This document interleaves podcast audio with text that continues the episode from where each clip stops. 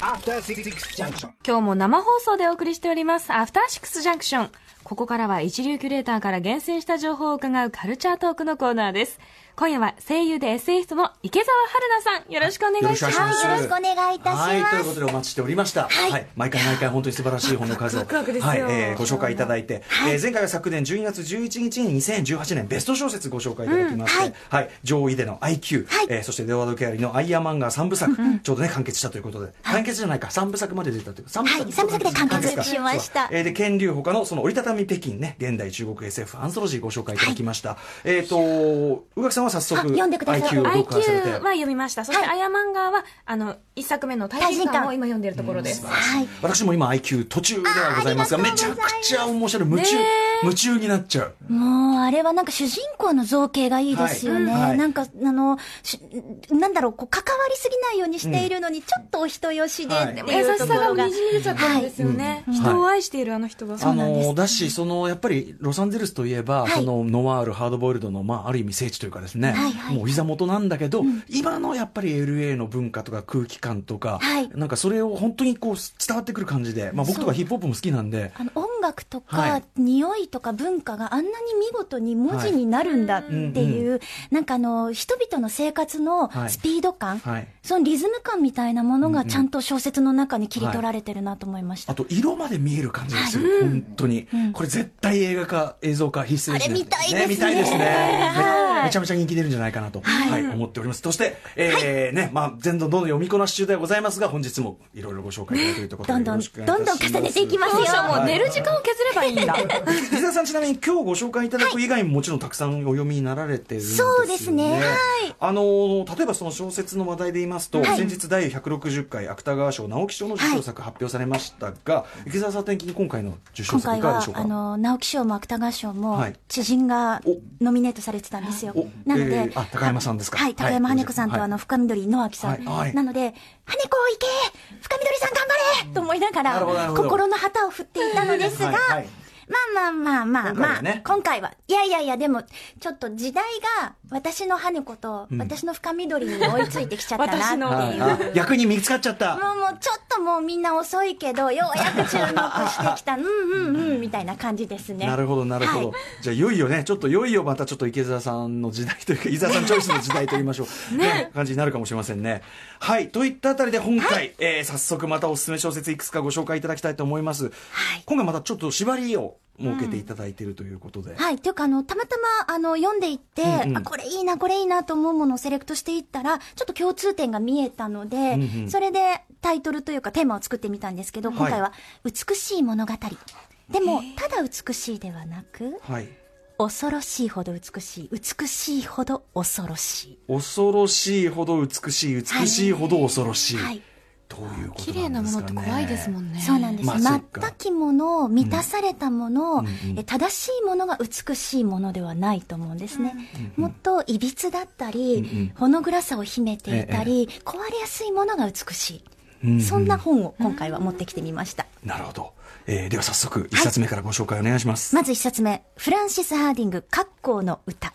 うん。これダークファンタジーなんですけど、はい。このハーディング前作の嘘の木というのも素晴らしかったんですよ。はい嘘を養分にして育つ木、その木にまつわるお話だったんですけど、はい。今回もまたちょっと一回読み始めると止まらないと思います。うわー気になるな。どんなお話なんですか？少女トリスが目を覚ますところから始まるんです。で、彼女は記憶を失っているんですけど、どうも話を聞いてると自分は沼に落ちたらしい。で、沼に落ちて助け出されて、だからこんなに具合が悪いんだ。っていうところから始まるんですけど、だんだんだんだん自分の体がおかしい、周りの人たちがおかしい、何かがおかしい。っていうことが分かっていくんですね。まず食欲が異常なんです、本当にあらゆるものを食べ尽くす、お腹が空きすぎて、ええ。夜中に窓から外に逃げ出して、え庭に落ちている腐ったリンゴを全部食べる。それでも止まらない、うんうんうん何があった？人形だったりいろんなものを食べ始めるんですあねもうそんなものまで。はい、うん。で妹が異様に自分を敵視してるんです、お前なんて偽物だほうほう。この家にいちゃいけないんだ。みんな騙されてるんだ。ってうんうん。うん言って、ものすごい敵意を向けてくるんです、はい。そして、お父さんお母さん、一見理想の家庭なんです。あの、著名な建築家ではい、非常に名士で、かっこいいお父さんと、従順で美しくって、子供たちのことを第一に考えてくれてるお母さんのはずなのに、はい。そこもちょっとずつちょっとずつ、あれ？お父さんお母さんさっき話してたの何？その人誰？どういうことなの？っていうのが見えてくるんですね。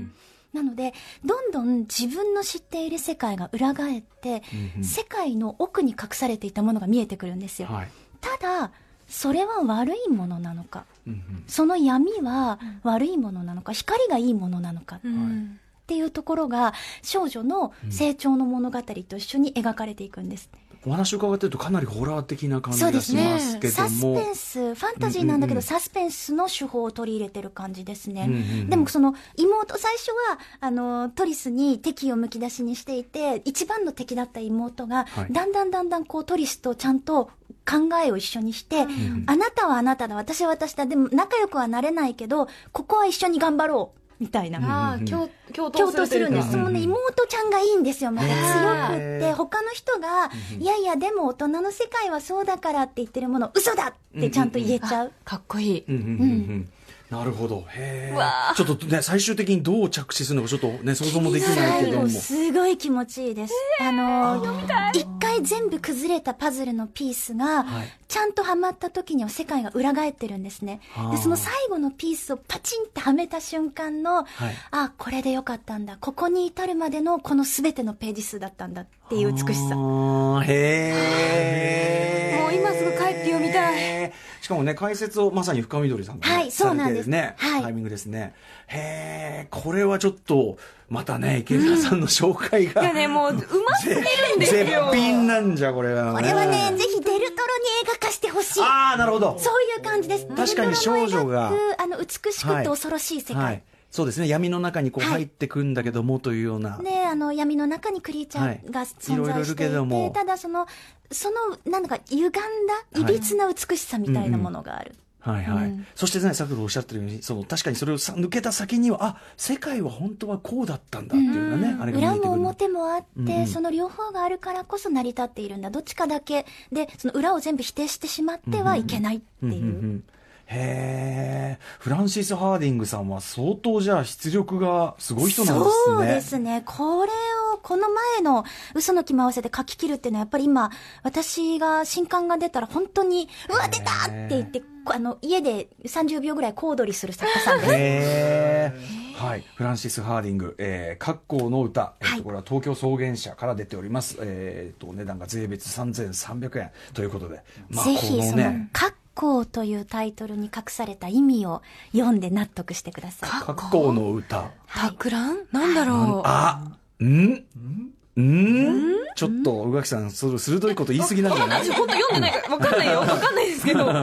はい。ということで、まあでももう、あの、素晴らしいご紹介でございます。フランシス・ガーディング、えー、格好の歌、まずはご紹介いただきました。はい2冊目お願いいたします。はい。桜木美和さんの美しい眉。こちらはですね、あの、言論 SF 創作講座というものを、東博樹さんと大森のぞみさんがやってらっしゃって、なるほど。そこの第一期生の方のデビュー作というか、はい。まあその講座の中で書かれたものうんうをん。過筆修正して一冊にまとめられたものなんですね。なので、まあ本当にもう世の中に出たての新しい才能なんですけど、この桜木美和さんという方の経歴が素晴らしくって、えっ、と、タイ、フランス、東ティモール、もう様々なところに住んでいらっしゃるんです。はいはい。で、その経験を踏まえて、短編に生かしていらっしゃるんですね。なので、うんうん例えば、あのー表題作になっている美しい眉というのは、はいラオスのすごい偏僻なお口、うん。うんそこにとてもゴージャスなトリートメント施設があるんです。ほうほう。治療施設ですね。うんうんうんうん。で、そこには世界中から、それこそセレブとか VIP とか、名だたる人たちが集まってくる。で、その人たちの寄付で、その施設というのは成り立っているんです。うんうんうん。そこには、眉の形をした謎の設備があって、そこにしか生えないハーブというのがあって、はい。人々はその眉の中に入って、て、もう生まれ変わったようなすっきりした顔で出てくる。その謎の施設に勤めることになったとある女性、彼女はとても心の傷を負っていて、自分自身も癒されたい、すべてから隔絶されたところに行ってしまいたいと思って、この施設で働くことになるんですね。名前もレモネードという偽名を使って、そこで働いているんです。だから、ふわっと、すごくこう、ふわっとした物語で、まずなぜというところは描かれないんです。そのハーブが何なのか、その施設が何なのか、その眉がどういう原理で動いているかということは、一切書かれないんです。そして結末も多分、ふわっとしてるんです。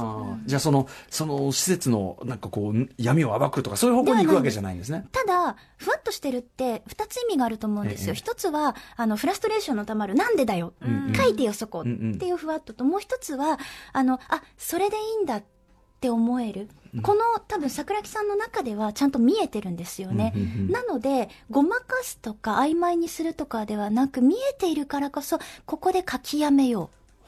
という抑制の効いた筆致になるんだと思うんです。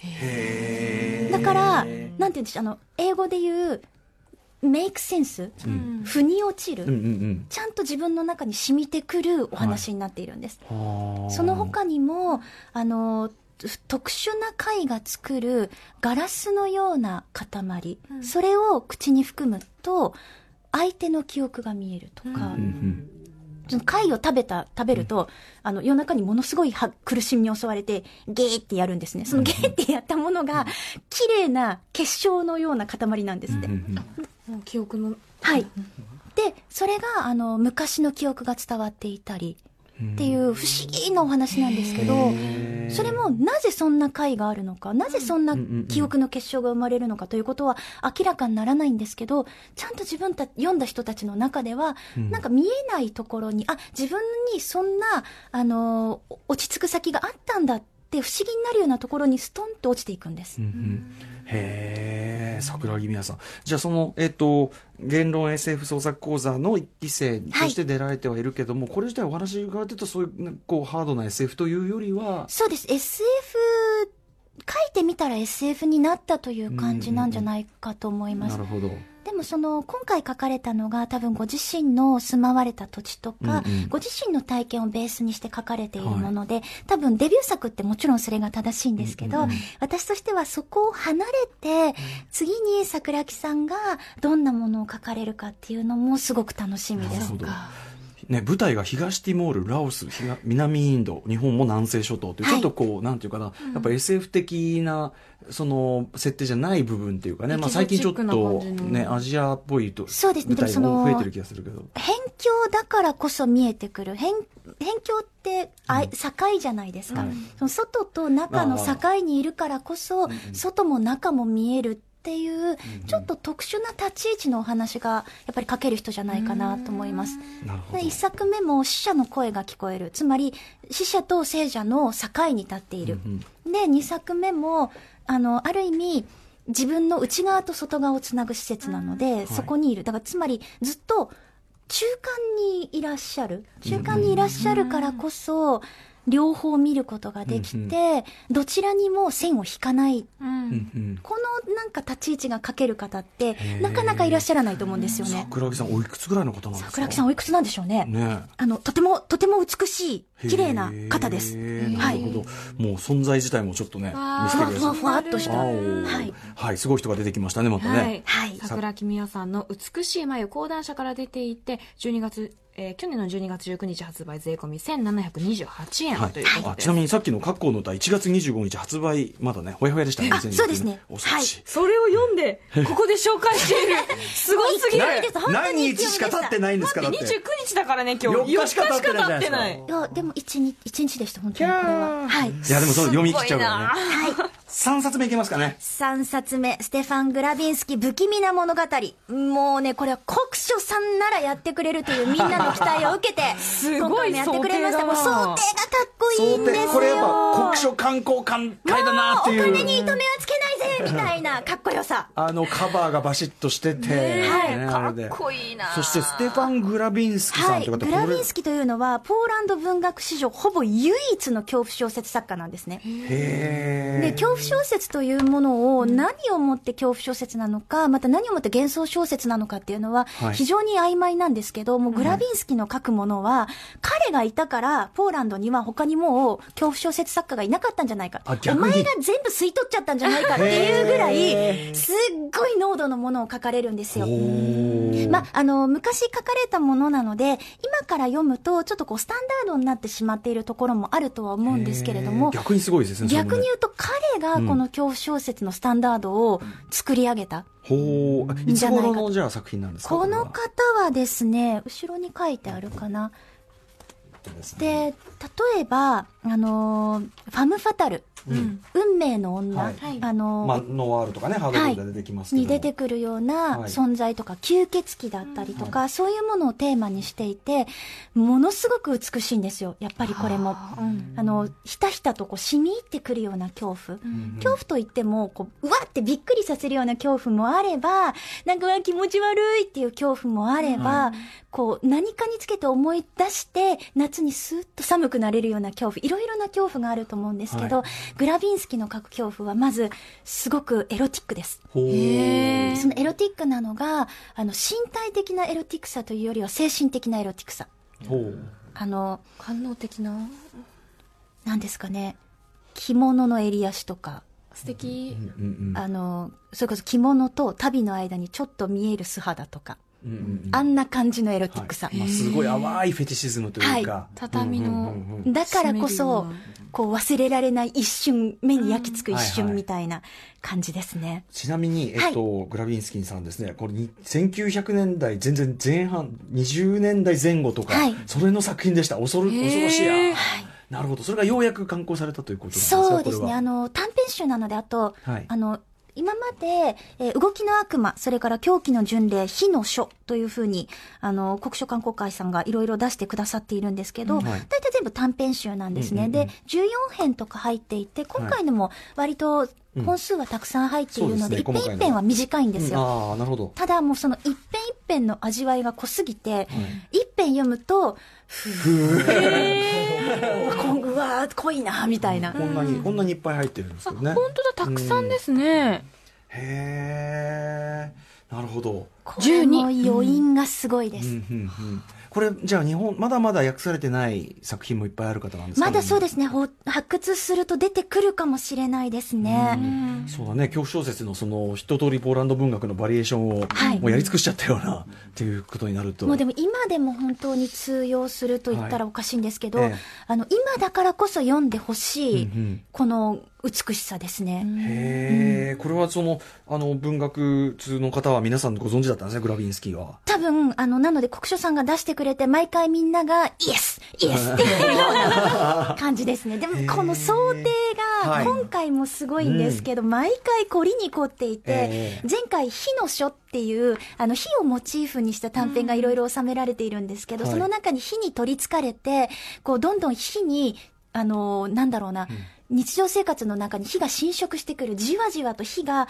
もう意志を持ったものとして押し寄せてくるみたいなお話が、それもすごい怖いんですけど、その本の表紙ははい。真っ赤な表紙に手が、ま、あの、焼け焦げた手形がついているんです。うわー、はあはあはあで、そこだけちゃんとテクスチャーが違って、はいはい、ちゃんとこう、うん。熱い手がその本の表紙にジュッと押されたみたいな、それで焦げたみたいな作りになってるんです。あれもすごかったです。え、これも国商観光会さんが出してる、やはり金に、金に止めはつけるぞ。このちょっとあの箱がついてるんですけど、はい。外側がうん。上品な紫で中が赤です。よ、赤。しかもその、なんていうかな、ケースが、で、こう筒状に通ってるの珍しいですね、これもね。かっこいいですね、うん。また中も素敵なんですよ。これ前回の表紙今出していただきましたが夜こちらです。中見たら泣いちゃう はい。え、ちょっと、ぜあの、全然不勉強でグラビンスキーさん分かんなかったんで、これちょっとこの機会に拝読したいと思います。いやー、ということで、はい、3冊がっつり。まだありましたよ。読みもありましたよ。もう、もう一冊、もう一冊、あの、名前、名前だけ聞きます。はい、あ、ハンガンのすべての白いものたちの、もう、これはね、白い光を飲むような体の中に、言葉の光が染み渡ってくるような、もう、凄まじい本です。よくこれを翻訳した。これ。ちらっとあの僕拝読しまして、はい。やっぱりこうすごくすっごく詩的にこう研ぎ澄まされたエッセイ集っていうかちょっと変わった本ですよね。そうですね。あの、詩人の方なので、言葉の精髄の汲み取り方が凄まじいです。精度がすごい、ね、はい、はい、ということでじゃあもうこれも入れましょう。はい、はい、紹介していただいたのが、フランシス・ハーディングの格好の歌、桜木美也さんの美しい眉、ステファン・グランビスキの不気味な物語、そして、ハンガンのすべての白い者たちの、この4冊を紹介していただきました。はい、そんな池澤さん、えー本にまつわるイベントをやられるそうで、はい、そうなんです。えー2月8日金曜日19時、書店ブックタワー9階のイベントスペースで、藤井太陽さんのハローワールドと東京の子発売記念のトークショーサイン会にえー出演させていただきます。そしてもう一つ、2月13日、東京草原社の新刊ラインナップ説明会がございます。こちらの、えー MC 司会を毎年務めさせていただいこてるんですけど。れ以上適任者はいるんでしょうかという今回はね、北村薫先生と宮部みゆき先生の対談とかあるんですよ。それもこれ壮絶すごいですよ。ぜひぜひ、どっちも大変素晴らしいと思うので、はいあの、見に来ていただければと思います。この熱量で私がまた喋ってると思います。そして来週火曜日実はこのカルチャートークのゲストは小説家でノンフィクション作家の川端弘人さんなんですけど、池澤さんに推薦していただいたよかったはい川端さん、たすごい素敵な人なので、はいあの、みんなちょっとときめいてください。はい。楽しみでございます。そして池澤さん、本当にいつもいつもありがとうございます。またぜひよろしくお願いします。ありがとうございました。また来月かな。はい。それまでに読んでおきます。ぜ明日のこの時間は2月1日に新作バーニング劇場版が公開される世界中の映画監督からリクリスペクトされる名名匠イ・チャンドン監督のインタビュー音声をお送りします。インタビューは、インタビュアーは、えー私、構成作家古田が一番やったー！はい